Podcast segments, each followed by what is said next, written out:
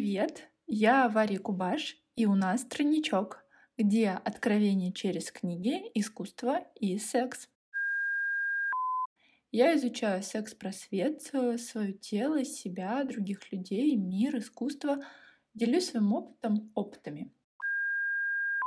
Начну с того, что я люблю делать минет, но сейчас не делаю. Кажется, месяца два, и это странно. Я знаю о том, что при оральном сексе надо предохраняться, но как что-то новое мне сложно внедрить это в жизнь, пусть и правильное, безопасное, касающееся меня. Почему новое? Я имею в виду в силу некой привычки не предохраняться. То есть это та привычка, которая неправильная, но она есть. Ну вот есть. И мне стыдно, но вот как-то так. Что считается оральным сексом? Это кунилингус, минет и анилингус. Если заниматься оральным сексом без защиты, то можно подцепить Сифилис, гонорея, герпес, хламидия, ВПЧ, ВИЧ, шансы малые, но есть гепатита Б при практике анилингуса. И ты такой смотришь на этот список и о, фак. А инфекции могут не иметь симптомов и проявляться как ОРВИ. То есть у тебя, например, болит горло, а это какая-нибудь инфекция. И я теперь начинаю вспоминать, а вот э, когда у меня когда-то там болело горло, а может быть это какой-то симптом инфекции, блин, даже закашлялась. И чаще анализы берутся с помощью мазка из половых органов, но инфекции могут жить и на слизистой горла. И если человек не сдает анализы из слизистых, из ротоглотки, то может и не узнать, что инфицирован. То есть, например, анализ показывает, что все ок, соответственно, нет никакого лечения, а инфекции во рту. И я об этом вот узнала, ну, о том, что можно узнать, например, о каких-то инфекциях, если сдать именно такой специальный дополнительный анализ, вот буквально, ну, не знаю, с месяц назад, и это такая информация, которая еще переваривается у меня в голове, и я пока не могу ее до конца принять. Не могу принять, потому что каждый раз сдача анализов — это такой страх, а вдруг что-то есть. Вот как кто-то боится стоматологов, так я боюсь этого. И еще вот, в общем, если есть проблемы с полостью рта, то есть какие-то ранки и так далее, кровоточивость десен, то шансы заразиться могут увеличиться. А еще перед оральным сексом советуют не чистить зубы. Ну, в общем, получается, когда я ночую не дома и не чищу зубы, потому что у меня нет зубной щетки с собой, то я себя обезопасивала хотя бы чуть-чуть при оральном сексе без защиты. Ну, хоть что-то хорошее. А, в моей семье со мной не говорили о сексе, ну, я имею в виду в детстве.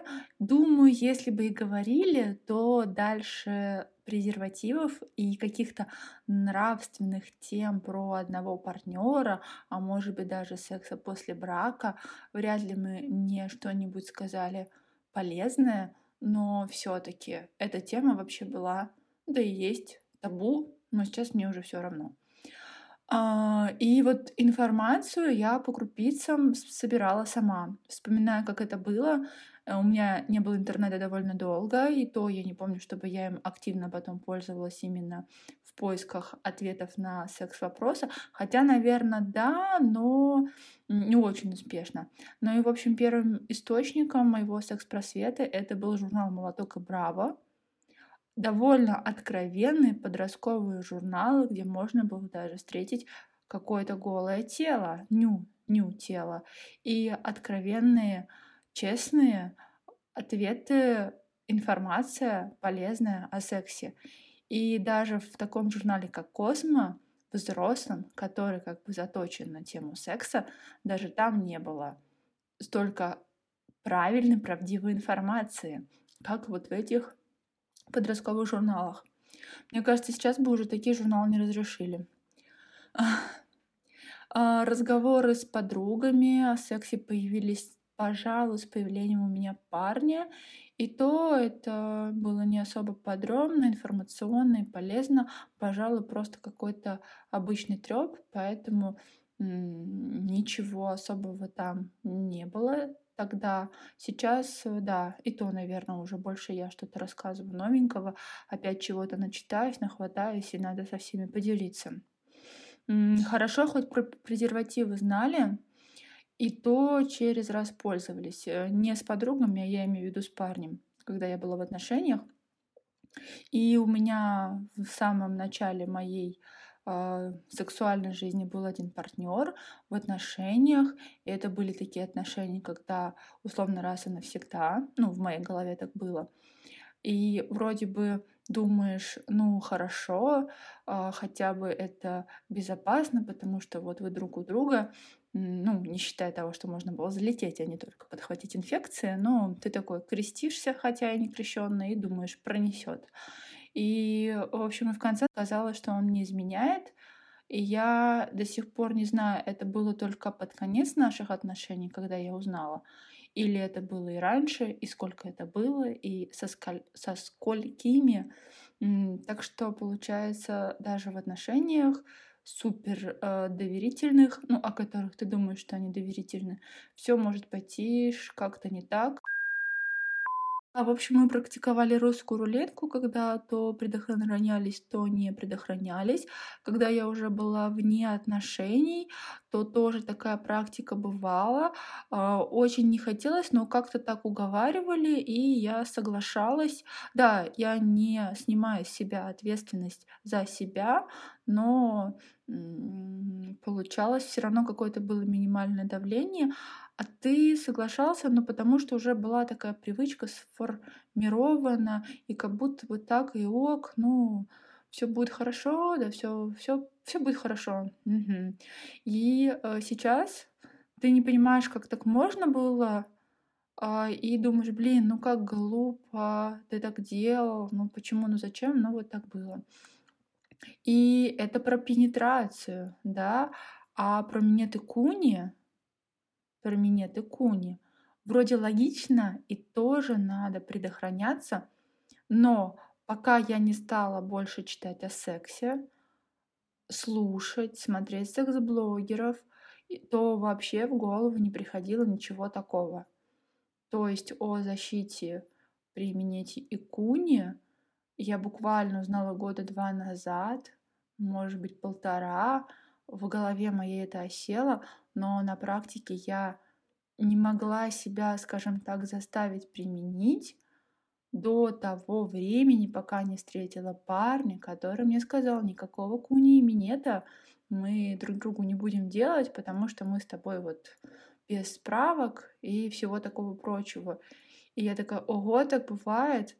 Блин, мне тоже надо, я же давно хотела, ну, хватит э, надеяться на чудо, на что-то. Вот как уже сколько, месяц или два а, я не делаю минет. Это мой первый шаг, просто его пока вообще не делать. А, но а, это так интересно. Вот ты рассказываешь мужчине, с которым вы уже общались и занимались сексом, вот буквально не так уж и давно, что сейчас мы будем без минета. И он такой, сейчас я не цитирую, а просто примерно говорю, как это было. Ну, в смысле, ну, все же хорошо было, а, а почему нет? И ты объясняешь, что теперь ты больше знаешь и не можешь себе позволить этого. Просто вот как в фразе «в горло не лезет», то вот рот не открывается, в рот не лезет.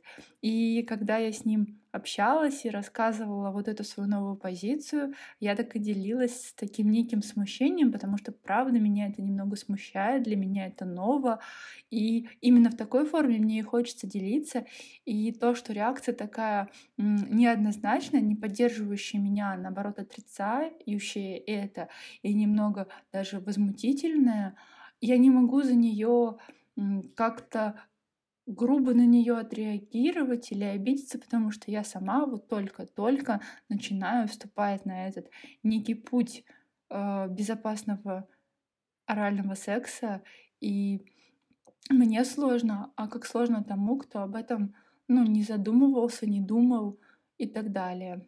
Все вот как-то так проходит. Но все-таки как э, это решить, если не справка, а, да, потому что справка, получается, показывает, что у вас все ок, и вы можете там, делать друг другу хорошо без предохранения. А, ну вот у меня такой вопрос. Окей, а вот, например, мы обменялись справками, но а, как тогда убедиться, что мужчина больше никому не будет давать а, делать минет без защиты или справки, то есть какой-то другой девочке? И вот сейчас такой вопрос. Если та какая-то другая девочка делает минет, то она может заразить мужчину через слюну, когда она берет в рот. Или же если мужчина, точнее, или если мне, например, делают куни, и у парня нету справки, может ли он меня заразить? То есть не я его, а он меня. И если вам вдруг этот вопрос сейчас кажется с простым ответом, ну, сообщите мне, пожалуйста, потому что я правда туплю и не понимаю вот этой вот схемы. То есть да, и так тоже, да, конечно, ты что? Или нет, так, так ок. Наверное, все-таки да, но я до конца не понимаю.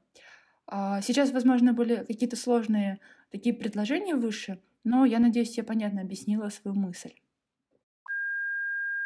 Я выяснила, что кроме справки можно использовать для защиты, то это презерватив, а если это куни или анилингус, то можно использовать латексную салфетку или разрезать презерватив.